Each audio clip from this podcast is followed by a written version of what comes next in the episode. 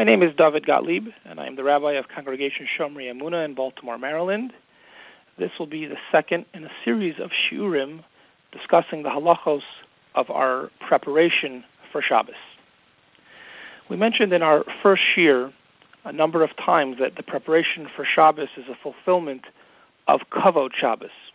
It is worth noting that, in fact, not only is preparation a fulfillment of Kavod Shabbos, showing honor for Shabbos, but that according to a number of prominent Achronim, such as the Vilna Gaon, as well as the Brisker Rav, Ravelvel Soloveitchik, this is in fact the definition of Kavod Shabbos, namely, actions that are done in honor of or in preparation or in anticipation of Shabbos, but done before Shabbos during the week.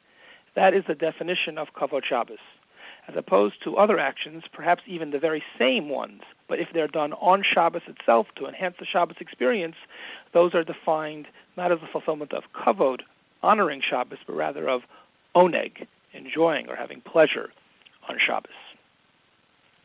One of the primary issues which relates to our honor and anticipation of Shabbos has to do with the meals that we prepare to eat on Shabbos. Of course, there is a mitzvah, ideally, to eat three meals on Shabbos. It's a very central component of our Shabbos experience. The Shulchan Aruch in Siman Reish Mem Beis discusses the unfortunate situation of someone who is in a difficult, perhaps even dire, financial situation and is not easily able to afford fulfilling this mitzvah for all three meals. What is one to do in such a case? So the Shulchan Aruch paskins that in such a case, if he can at least scrounge together enough money to eat for two meals, then he should disregard the third meal and at least be able to provide for himself and his family for those two meals.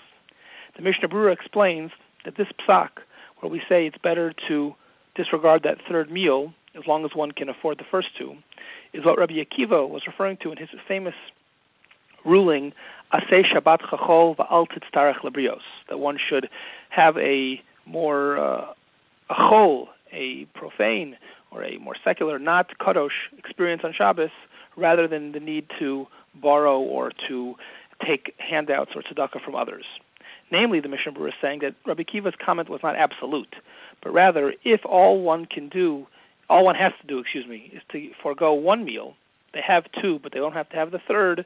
So even though that's a little bit of a chol, it's not fully fulfilling Shabbos. Nevertheless, that is considered sufficient. Better that than having to ask for tzedakah. However, says the Mishnah Berurah, if one can't afford any of the meals, or if only even one meal, then even Rabbi Akiva would say one is required to ask for tzedakah and accept handouts and charity in order that they should be able to fulfill the mitzvah of the Shabbos meals. Is one obligated to borrow money in order to fulfill the mitzvah, to take out a loan in order that they should be able to have Shabbos meals? The Gemara Beitza Daf Tes Vav Amud Beis addresses this, and in fact rules that a person should take out a loan, and concludes by saying that Hashem says to that person, "B'ni lavu alai va'ani pareya."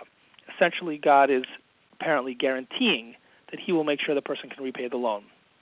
The poskim are quoted by, for example, the Shar Hatzion here, as well as the Shmiras Shabbos Kehilchasa in Perek Mem Beis, Ha'ara Ayin Aleph, chapter 42, note 71, debate the scenario in which this Gemara is referring to.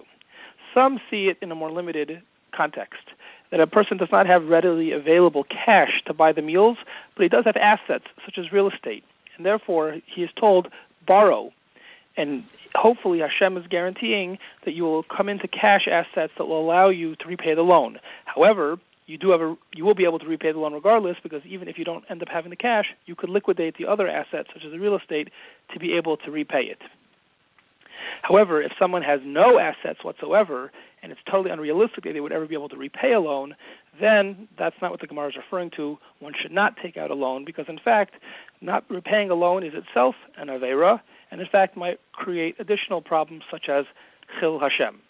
There is a minority view, however, it's worth noting, who does hold that one should borrow if one can, no matter with the trust that Hashem will help you repay the loan, even as unrealistic as it may appear.